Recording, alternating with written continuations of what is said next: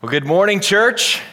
So good to see you here worshiping Jesus, our Savior, this morning. Turning your Bibles to Colossians chapter 1. Colossians chapter 1.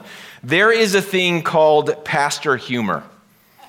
And there's an old pastor joke that, that maybe you've heard before, but, but whenever you go to one of these pastor conferences, they, this is one of these jokes they love to tell. And it's usually whatever denomination you are, they, they, they make this story about the, their denomination. I heard this story when I was a pastor in a Baptist church, so I'm going to use the Baptist. That's my background in, ba- in Baptist circles. But the story goes like this There's a man, a, a, a, a really dedicated servant of Jesus. He was a Baptist and he was a deacon in his Baptist church, and uh, he was he was flying across the Pacific to do some business overseas, and unfortunately, his plane went down, but he survived and he made it to a desert island, and he, he survived on this desert island for years and years.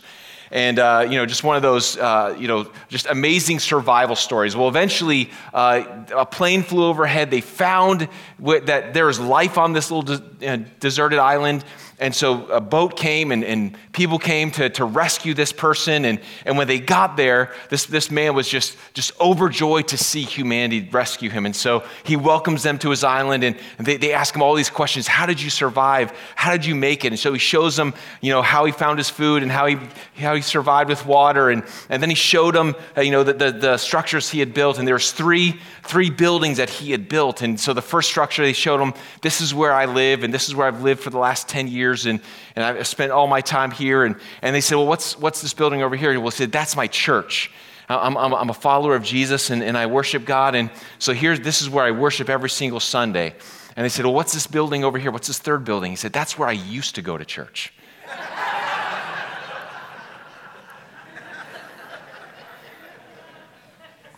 you know, I, I, think that when it comes to uh, uh, people changing church. A lot of times people change churches because, you know, they're offended. If there's a new American pastime today, it's the offense of, of ourselves.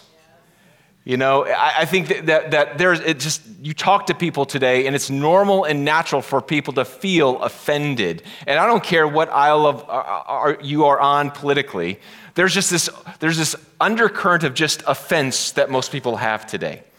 And we've walked through that, especially through the years of COVID, that people offended for wearing masks, not wearing masks, offended how you're going to treat the, the, the, the virus and how you're not going to treat the virus. But, but when I think about this idea of offense and offensiveness that we as human beings and as Americans we carry around today, I, here's the question I think that, that makes me wonder. I wonder if our, if our captivation, if, if our overwhelming sense of offense that we have today is a result that we have lost sight that we can offend God. And when we lose our sense that God can be offended, and there's things that are offensive to God, and we put ourselves in a God like place in our own lives, we walk around as offended continually by what people do to us. The reality that we've been talking about over the last six weeks of this series is really looking at the reality of what Jesus came to do on the cross. And every week we've looked at a different dimension of the cross because I think one of the most important things we can do as followers of Jesus is understand all that Jesus did and all that Jesus accomplished for us on the cross. And so we looked at the love of, of God in, in the cross. We've looked at the, the, the idea of, of, of, the power of the cross and understand we need the, the, the wisdom of God, not the wisdom of man. But the last three weeks, we've really been honing on some really deep theological terms and ideas that we found in Scripture. A couple weeks ago, we looked at, or a few weeks ago, we looked at the idea of justified justified by faith in Romans chapter 3, and this idea of being declared righteous and propitiation, how there is a change of position that, that the cross of Jesus accomplishes for us. That we were once guilty, but now we are declared righteous. We are now we were objects of wrath, but now we are objects of his blessing. So there's a there's a change in position. And then last week we looked at we looked at uh, the, the change in condition. We looked at the purification of the cross. And the reality that, that Jesus died and shed his blood to purify us, to make us new. And so, not only have we looked at how Jesus changes our condition and changes our position, but he also changes our relationship with him. And that's what that word that, that, that Pastor Jason talked about this morning, that word of reconciliation, is so important for us to understand the reconciliation of the cross. And if it is true that God has changed our position has called us justified, and has declared us righteous, and if he has purified us and made us new creations in Jesus, what that means is there's a whole new way that you and I relate to God now. And so I want us to understand what reconciliation is and why it is so important. If you think about, uh, about, about where, why Jesus reconciles, it goes all the way back to the Garden of Eden. The Garden of Eden, if you wonder, so much of the Bible points back to the first three chapters of Genesis. They really do. Because one of the things that we know in the Garden of Eden, that God created this, this wonderful creation. Not, not just the material world, but humanity and animals, and everything was, he declared, good and very good. But everything was at peace and harmony with one another. God was in perfect harmony with, with mankind. We as human beings were perfect harmony with creation, with animals, with God, and even with ourselves. But the moment we rebelled against God, something happened to that peace. Something happened to that relationship that was broken. And for since that time, mankind has been striving and searching for a peace not just with God, but within ourselves. You know, the person who says, talks about, you know, maybe we don't talk about, you know, peace with God as much anymore in our secular culture, but you hear people talk a lot of today about the peace, you know, I just don't have peace. I don't have peace for, I don't have peace within myself. Like they're looking for some kind of internal peace with themselves. And that's a very real thing, but let me just say this. You cannot have that apart from peace with God. Jesus came, the whole idea of reconciliation is that Jesus came to make peace with you and with me.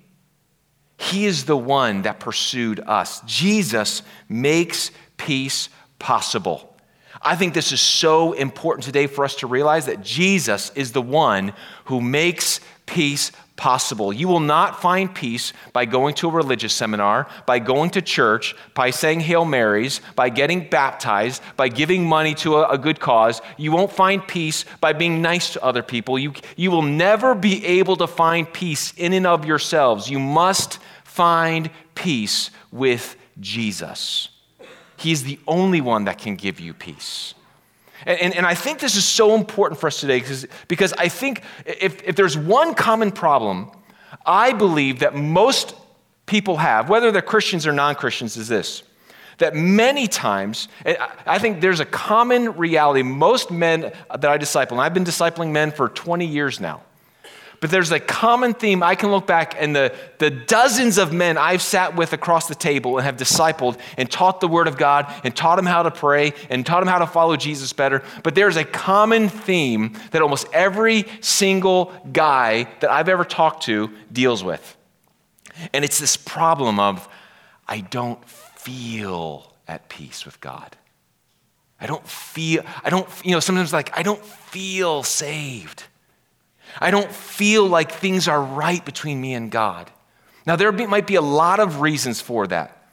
You know, th- there might be that there, there's a sin issue in their life. There might be some other things, but I think the number one reason that, that most of us, as followers of Jesus who already believe in the gospel and have placed our faith and trust in God, is this issue that we do not take the reality of what Jesus has won for us by his blood and say, I believe it, therefore it does not matter how I feel. I'm going to let my faith determine how I feel at peace with God.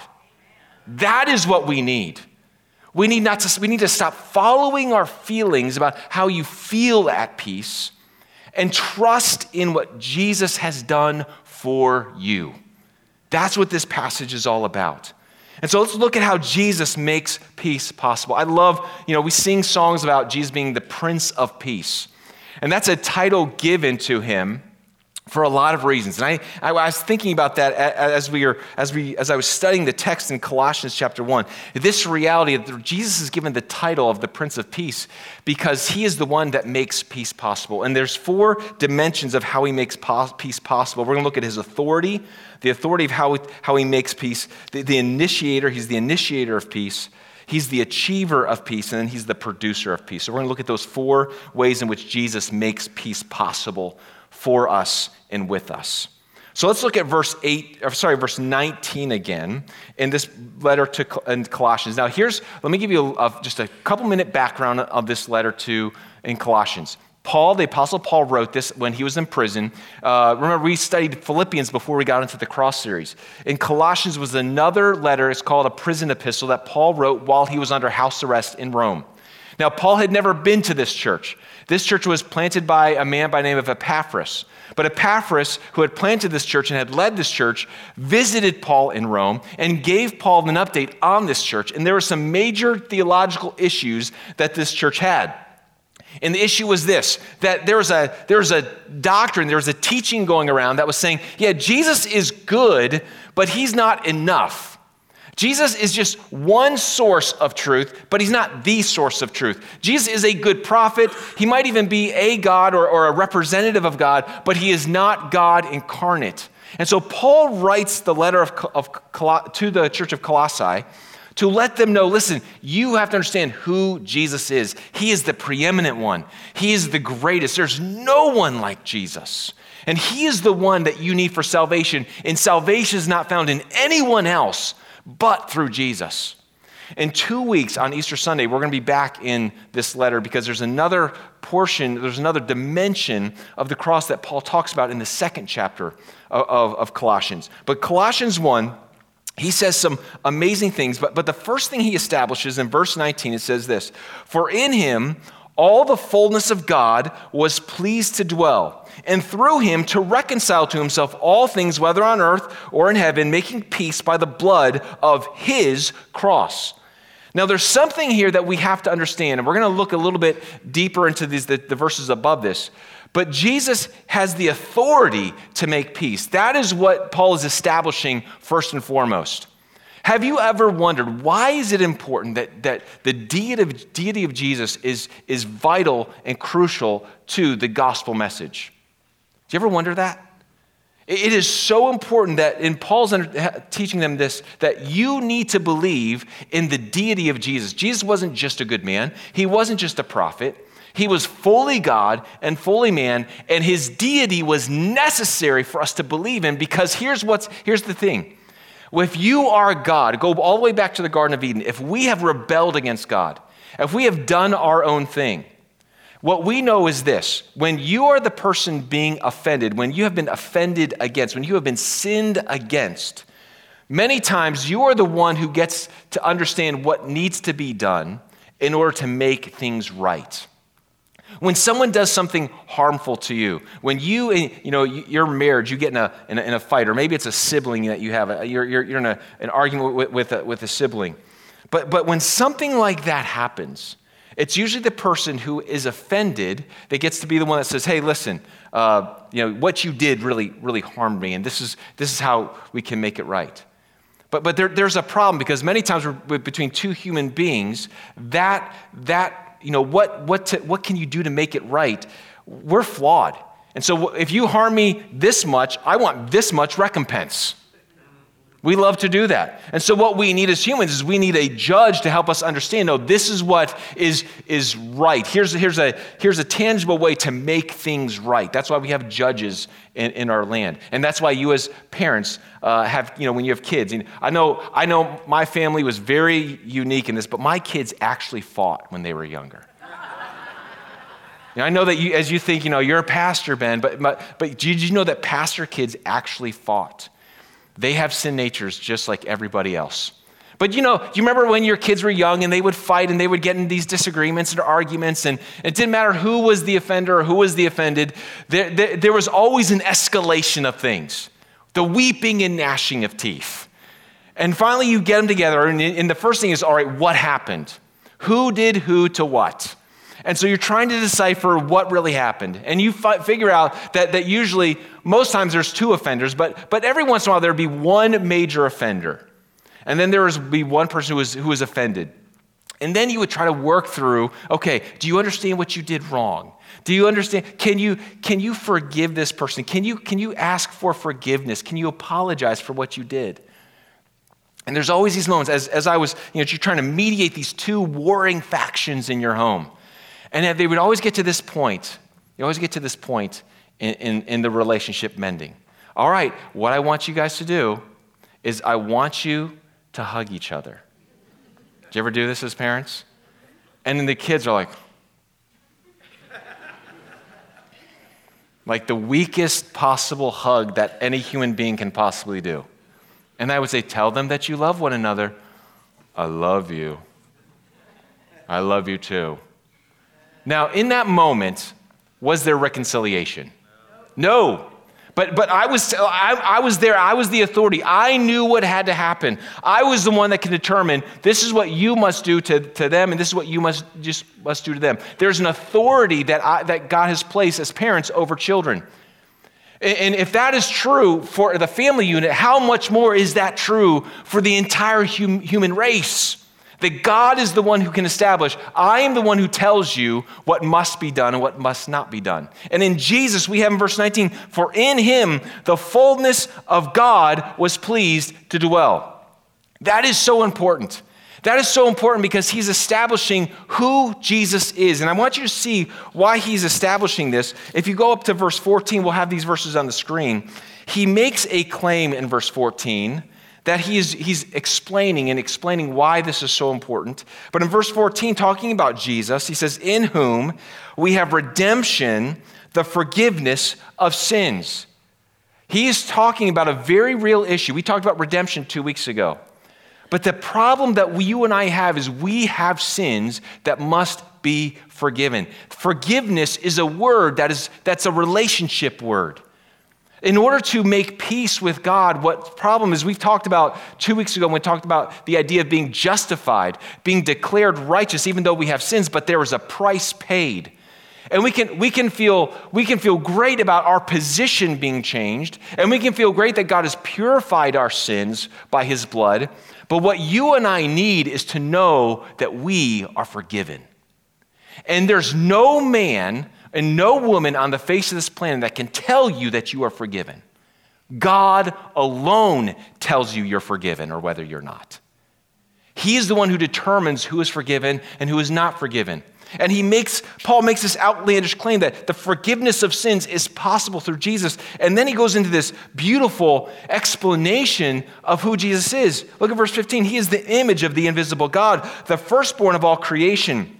For by him all things were created in heaven and on earth, visible or invisible, whether thrones or dominions or rulers or authorities. Now, let's just stop right there. That phrase right there, thrones or rulers or dominions or authorities, that is a, that's a term referencing the spirit world. Okay? Now, what we're going to do, I'm, there's a reason for this in the context of this passage. We're going to talk about this a, a little bit later in this, in this sermon, but I want you to remember that. Okay, so, so that's uh, all authorities. All things were created through him and for him. In verse 17, and he is before all things, and in him all things hold together, both physical and spiritual. The physical, the material world, and the spiritual world. In verse 18, he is the head of the body, the church. He is the beginning, the firstborn from the dead, and in everything, that in everything he might be preeminent. Jesus is the one who has the authority. He is the one who has the authority to tell you you're forgiven or whether you're not forgiven. So it, let's go back to the whole feeling thing. It doesn't matter whether or not you feel forgiven. What matters is you believe that Jesus is the one, if he declares you forgiven, you are forgiven. He's got the authority. And we've got to stop trusting in the authority of what people tell us. What, what a book, you know, you know I, I read this book and this is what they, I don't care what book man writes. If Jesus has declared that you are forgiven because you have placed your faith and trust in him, you are forgiven. He has the authority to do so. But not only does, does Jesus have the authority to make peace with us and declare us forgiven, number two, he's the initiator of peace. He's the initiator of peace. Let's uh, again look at verse 20. It says, And through him to reconcile to himself all things, whether on earth or in heaven, making peace by the blood of the cross. Underline that word, making peace. That word making peace is a very unique Greek word. It's only mentioned one time. It's a verb that's used one time in all of the New Testament. There's a noun, the noun form of this verb, making peace, it, we find it elsewhere one other time, and it's in Matthew chapter 5, Jesus' Sermon on the Mount, when he said, Blessed are the peacemakers. This is a verb form of that noun. But it says Jesus is the one who's making peace by the blood of the cross. Now, why is that so important? Why is it important that Jesus makes peace? He is the initiator of peace. He's the one whose idea it was to make peace.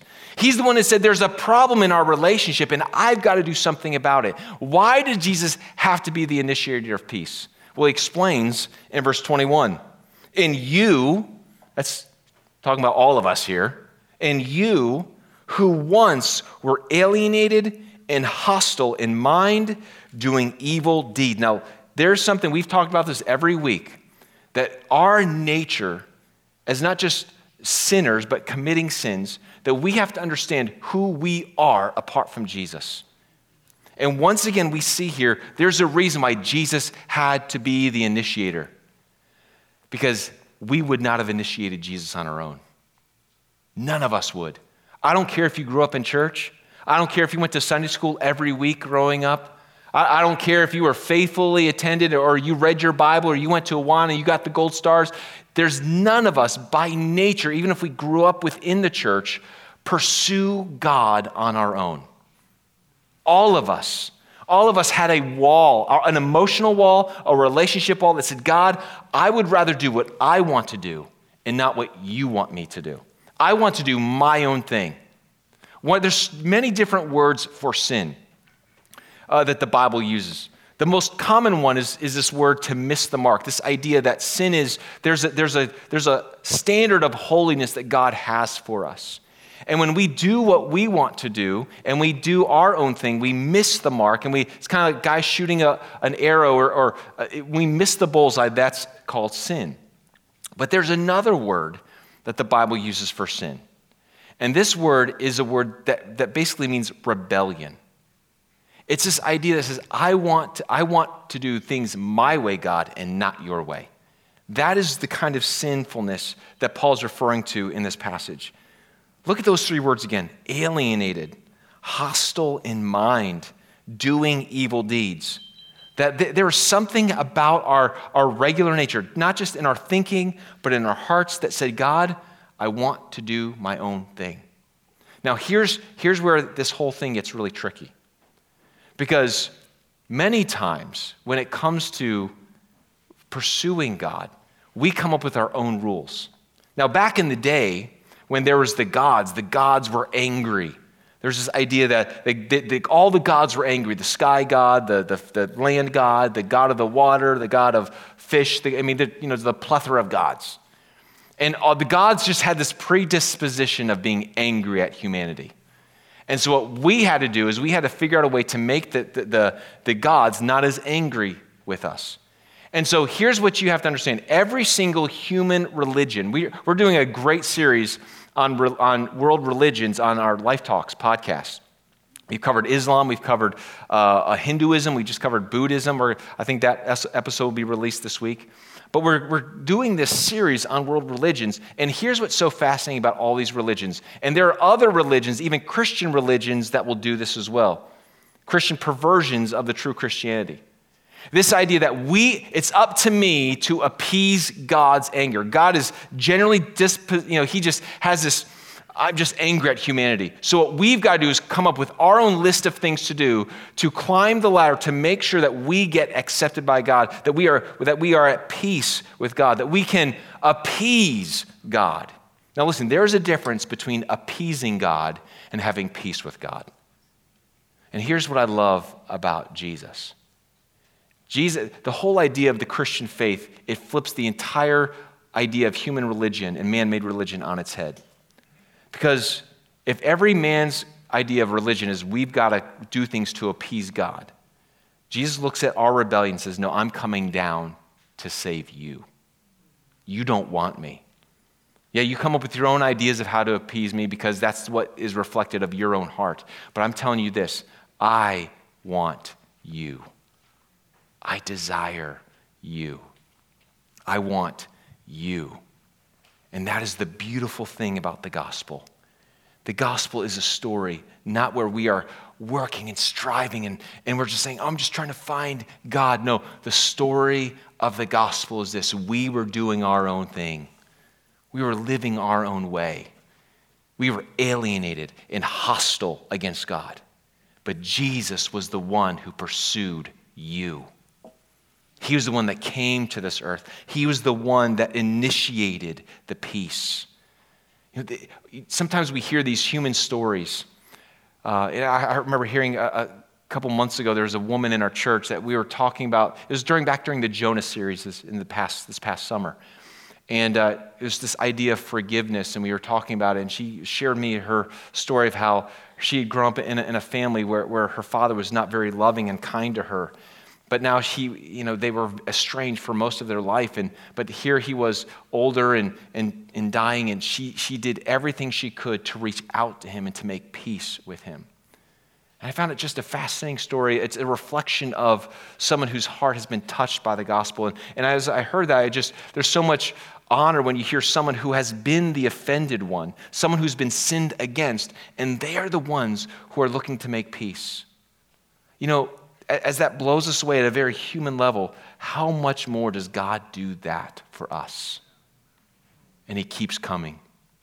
He's, he keeps pursuing. And listen, He is pursuing you this morning. Whether you are His child or not His child, I want you to know something. God desires you. He desires a relationship with you because He loves you that much. And it's so important for us to understand that. So not only does, does Jesus have the authority to make peace, and He's the initiator of peace, but he's also the achiever of peace. He is the one who makes peace possible. Look what, again what it says in verse 20. And through him to reconcile to himself all things, whether on earth or in heaven, making peace by the blood of the cross. It is through his death, it's through the spilling of his blood that he was able to make peace. Remember, he, he, it's like he plowed away the, the, when we talked about the last couple weeks, this, um, this idea of being declared righteous, how he, how he paid the penalty for our sins, how he, he, he, was, he absorbed the wrath of God, the propitiation for our sins, right? And he purified us. He purified us from our sins. It's, it's almost like all of those acts of what the cross did for us was like this giant snowplow if you've ever been snowed in, or you know, I'm from Pennsylvania, every once you get snowed in, the, just the roads are impassable every, every once in a while. And, and, just you sometimes you need that snowplow, that giant truck with that giant plow just to just to push the things that are barriers so that cars can get through. And when we think about what Jesus did for us on the cross, there's this, these plows that just push through the sin and the offense and the, the rebellion and all these things. And he, he pushed all of the sin through, the plowing through the sin. And he did that. Why? So that he could walk through that and say, now you and I can be reconciled. And this word reconcile is really important because there are actually two different kinds of words that are used to describe reconcile. Now, now they're both the, this, this, basically the same word, katalasso. Katalasso is the word that's, rec, that's um, translated reconcile. And that's the normal word that's used to be translated reconcile. We see this in Rev, or, uh, Romans chapter 5, right? That while we were his enemies, Christ reconciled us to himself. But this is a word that means uh, with a prefix apo, apa katalasso apokatalasso. And that word is an emphatic use of katalasso. It means this there is such complete reconciliation, there's no more reconciliation that you possibly need. The idea is there's nothing more that, that you need than Jesus Christ. You don't need Jesus plus anything else to, to bridge that gap of relationship. There's nothing that you need to do to make peace with God except to accept his forgiveness, to accept his sacrifice. That's all we do is placing our faith in him. But Jesus carries all the weight of reconciling us to himself. He's the one that does it all, and He does it completely. There's nothing else that we need to look for. So He is the one who achieves peace. But there's another thing here, and I'm not sure if you read it, that made you scratch your head. But in verse 20, it says, talking about Jesus, and through Him, to reconcile to Himself all things, whether on earth or in heaven. Now, how do you reconcile all things on earth and in heaven to yourself? Now, what does he mean by that? What does this complete reconciliation mean? Now, now, if you're reading this, and maybe sometimes you've heard people use this verse to talk about how, hey, listen, eventually all people will be saved. There's a book that was written probably a decade ago. It's called Love Wins. It was by this Christian uh, author who's, who's really turned his back on the, the, the Orthodox Christian faith. But the idea was eventually everyone's going to make it to heaven. Everyone does. Because you know, you look at this verse, what does he say? He's going to reconcile to himself all things, whether on earth or in heaven. So, does this mean universal salvation or what the, the theologians call universalism? Now, now, this does not mean that there's universal salvation. And the reason why I know that is for, for a number of things. Number one, the Bible teaches that there will be a judgment against all wicked people and against all, even wicked spirits. That there's a judgment that's coming against everyone that, that does not trust and believe in Jesus Christ. And so, what, what this can't mean is, is that the Bible can't contradict itself. So, what does this really mean that he, they will, he will reconcile all things to himself? And he's talking, again, he's not just talking about human beings. He's saying whether on heaven or on earth, he's talking about angelic beings. If this was universalism, that would mean that Satan is eventually going to be saved. That's not going to happen, people. So, what does this mean? This does not mean universal salvation. What it does mean is universal submission. Universal submission.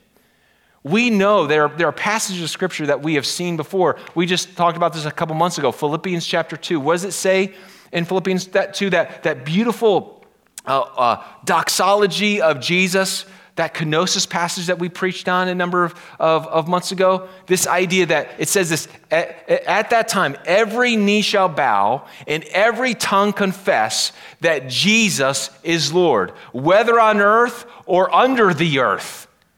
See, there's going to be a moment that every single uh, you know, living being, whether it is a spirit being or a human being, that will bow their knee to Jesus as Lord. There's another verse that says in, in, in, Hebrews chapter 2 that he has placed all things in subjection to him, but we do not see all things in subjection to him. What this means is that there's two ways that we are going to be reconciled to God we will be either reconciled to him through forgiveness or we will be reconciled to him through judgment. But there will be a reconciliation. I love reading history books, and, and um, one of my favorite authors, who's a historian, is Stephen Ambrose. And Stephen Ambrose, if you've ever read any of his books, he wrote Band of Brothers. Uh, I think my favorite book that he's written is Undaunted Courage on the, the story of Lewis and Clark. And he's just, the way he writes and, and his knowledge, and it's just, it's just amazing. And, and uh, I just recently got another book of his, and it's called, it's entitled To America. And what Stephen Ambrose does is he takes the, the you know, five decades of, of him being a, a professional historian and, and, an author and a teacher and professor, and he, he just basically has these many chapters in there about different moments in American history. And they're fascinating, and I just absolutely I love it. And, and, and I just read the other day about the, the, the World War II uh, Pacific Theater. And in there, He's debating whether or not it was right for, for America to use the atomic bomb. And they just weighing those things out in, in light of what we know now and the, the history of the moment and all those things. I'm not here to debate whether or not Americans should have used that or not. But the reality was this there were people in authority of our nation that said the cost of taking over that, that people group will cost us either between 800,000 and a million lives. And but we, we need to subdue these people. And therefore, they dropped an atomic bomb to subdue the Japanese nation. And they made reconciliation. They made reconciliation. Now, again, we can debate whether or not we should have done that. Was that, was that righteous? Was it not righteous? But there's, there's, there's an event that's going to happen in human history that, that is way bigger than what happened at Hiroshima and Nagasaki. And that is this the Bible calls it the day of the Lord. Craig, one of our elders, taught on this yesterday in our men's, in our men's group on Saturday mornings, men's coffee. It was phenomenal. But, but there will be a day when Jesus returns, not as the Prince of Peace, but with a sword in his mouth. And he will come, he will come to subdue the nations, and they will be subdued. But we have to understand this that Jesus is the one who achieves peace, and he achieves complete peace. He achieves complete peace. The, here's what you and I need to remember that you and I have a choice right now. Whether or not we are going to make peace with God through Jesus in his forgiveness, or one day we will reject that and we, he will make peace with us through his judgment. But that is the choice that every single one of us in this room must make. And not just in this room, outside of this room. How important is us for us to share the message of Jesus? Jesus will, one day, one day, all knees will bow before Jesus as Lord. But we will either do it out of worship, we will either do it out of love, or it will be done out of judgment. So Jesus is the achiever of peace. But not only is he the achiever of peace, he's also the producer. So he has the authority to make peace. He's the initiator of peace. He's the achiever of peace. And finally, he's the producer of peace. Jesus is the producer of peace. I love how this text ends. We looked at verse 21. It says, And you who were once alienated and hostile in mind, doing evil deeds, he has now reconciled in his body of flesh by his death in order to present you holy and blameless and above reproach before him. See, see, love how Paul juxtaposes those three terms in verse 21 with these three terms in verse 22. You were once alienated, hostile in mind. You, you were, doer, uh, you were e- doers of evil deeds. But now you're going to be, the whole idea of reconciliation, the whole idea of making peace with you is not just to say, okay, you're, you and I are at peace. It is to completely transform us and to renew this relationship and to completely change our relationship. It's not like, hey, you're now at peace with God. Now don't just, just don't screw it up. That's not it. It's I, you've now been made, you've now have peace with God, and God is going to keep making peace with you. He's here to make you new, to transform your life. Yes, you once were alienated and hostile in your mind, but now He's going to make you, He's going to present you holy and blameless. He who began a good work in you will be faithful to complete it to the day of Jesus Christ. There is a promise. There is a promise that God has given all of us that have entered into a relationship with Him, that He doesn't just, it's not just like, okay, you're in the family, I'm, I'm going to leave you alone. Do you ever have a boss like that?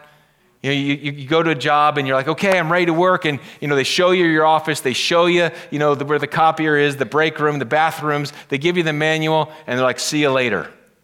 You ever had a boss like that? And you're sitting there and you're like, okay, I guess I got to figure this out on my own. You talk to other people, talk to friends, and you're like, okay, h- how do I make this work? Jesus isn't like that. Jesus brings you into his family and then he guides you and he, he, is, he is the one working inside of you to multiply peace in your life. To, to make your relationship with him not just, hey, we're at peace, hey, hey, we're okay. No, he, he is bringing you close so that you might be his friend. Jesus told his disciples, I call you my friends if you obey my commandments. And there's the relationship that Jesus wants with us. He wants obedience. He wants our obedience and he wants our love not to make peace. He wants our obedience and he wants our love because we have peace. And you trying to be holy and blameless and above reproach, if you don't understand, if you don't, if you're not, if your heart is not captivated by the love of Jesus, then, then his work and his desire for you to be holy and blameless and above reproach will feel like a burden to your soul. That's not the way it's supposed to be. It's not the way He wants you to feel. He wants you to understand He is working to make all things new inside of you. He's breaking down. Uh, there's another passage, there's a parallel passage to this in Ephesians chapter 2. But he uses the same word of, of, uh, of reconciliation, talking about how Jesus came to break down the dividing wall of hostility between human beings. And the reason why Jesus is going to present, uh, he wants to present us holy and blameless and above reproach, he, he knows when we do that, it multiplies peace to other people horizontally. When we, when we understand how much we are at peace with God vertically, we can be at peace with other people horizontally. And he ends this text, this ends this passage by saying, If indeed you continue in the faith, stable and steadfast, not shifting from the hope of the gospel that you heard, which has been proclaimed in all creation under heaven, of which I, Paul, became a minister.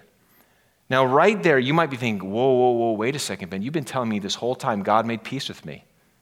That he, you know, that snowplow, that sin plow, he just we just plowed out the sin, and now we got a new position, we've got a new condition, we've got a new relationship. But then you're just telling me that there's a condition? If I continue in the faith, what, what do you mean by that?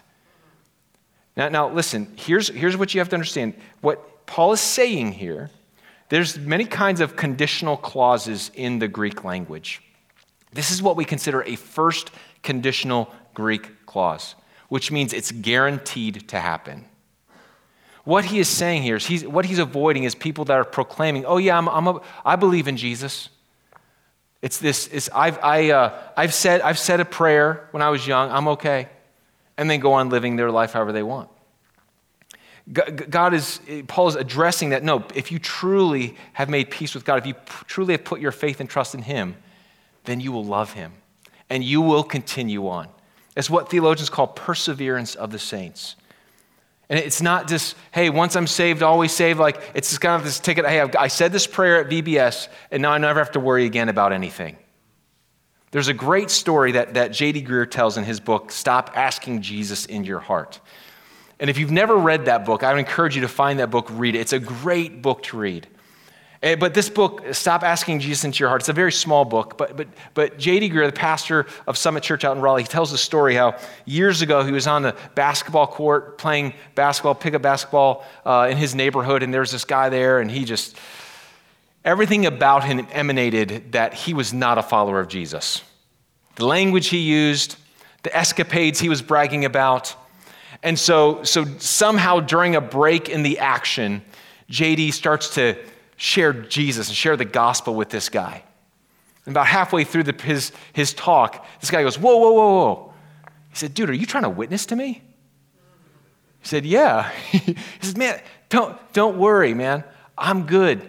Man, when I was 13 years old, I went to a Christian camp and, and I went forward and, and I prayed and I, and I received Jesus. And man, I was like super Christian for a couple years. And I just, man, I was all into Jesus. But man, then I, then I discovered girls and sex. And I just was like, man, I, I try to balance both of those out for a while. But then I was like, man, girls are way better than God. And, and I just, I just put God on the shelf for a while. But now I'm at the point where I don't even believe in God now.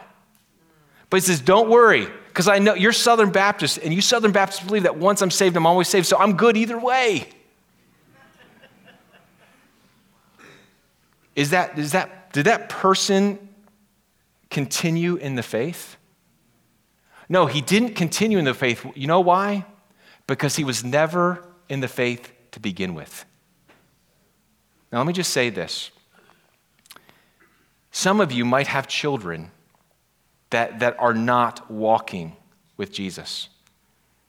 And, and I, I want to be, I want to be very sensitive about this, but, but, but hear this. I meet far too many parents that put their kids into heaven because of a couple moments they had as a child. Listen, if, if your child is not continuing in the faith, they may not be a follower of Jesus.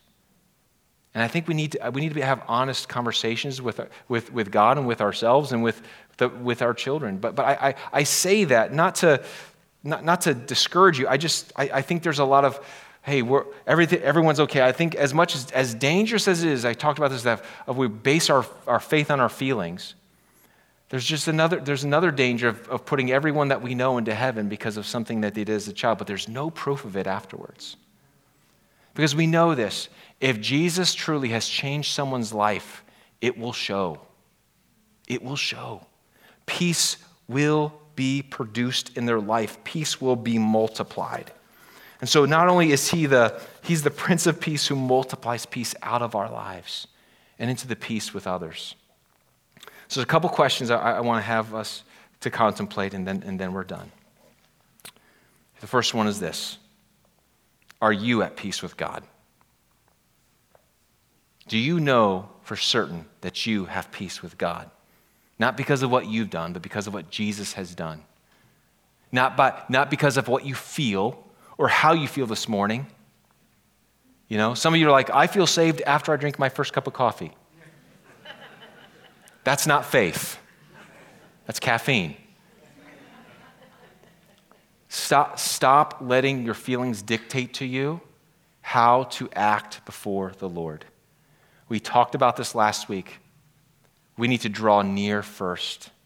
Draw near, boldly approach the throne of grace. Why? Because you have been reconciled. You have peace with God. Let us stand on that promise and live in that promise and stop acting according to our feelings and start acting according to our faith. But do you have peace with God? Are you certain of it this morning? If, you, if you're not certain that you do, I want to encourage you to talk to someone. You can see me after the service. We have a prayer team out in the lobby, and they've got little red lanyards and they have little signs that say, How can I pray for you? But, but they'll be out there. If you have questions about how to be, have, have, be at peace with God, please talk to someone this morning. The second question I have for you is this Are you enjoying God's peace? Are you enjoying your relationship with God? Man, if, if it is true that Jesus has made reconciliation, complete reconciliation with us, He's turned us from enemies into friends. We have this beautiful relationship now. Man, every day we wake up is a gift. We should begin our day thanking and praising God for what He has done for us. Let's start enjoying it. Start enjoying the peace that He has won for us through the blood of Jesus Christ. And the last question is this Are you at peace with others? Are you at peace with others? Do you have the kind of peace in your life? Because God has made peace with you, are you now someone who God is working and changing and transforming to make you holy and blameless and above reproach? And that peace is now working out of you towards other people. Man, that, that is what God does. Once God changes us and brings us near, he, we start bringing other people near in our, in our hearts, in our lives. Because we can't help but share the love by which we have been captivated by. We have been made, made we've been made peace with God through the blood of Jesus Christ. Let's bow our heads, close our eyes.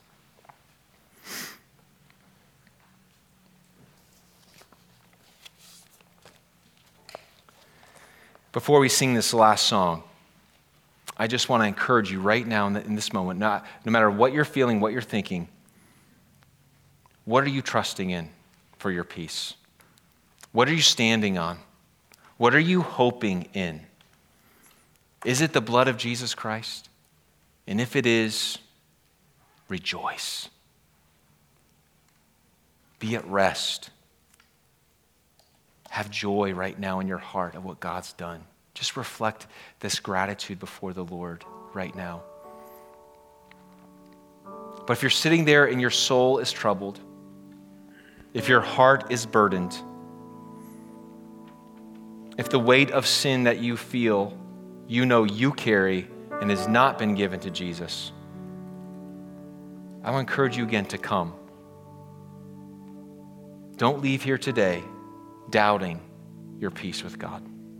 Jesus, we come before you right now asking you to do a work in us. And God, you're either going to do a work of, of conviction or a work of worship. But we know this we, we, our hearts need to be captivated by the reality that you have made peace with us. We love you so much, Jesus. But we can only love you by how much we know that we have been loved.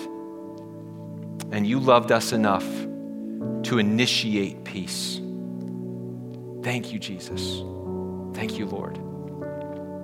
May we live like that today. In everything we say, in everything we do, in every relationship, God, may, may the peace of God emanate from our lives. We pray these things by the Prince of Peace. Amen. Let's stand and sing to our Lord.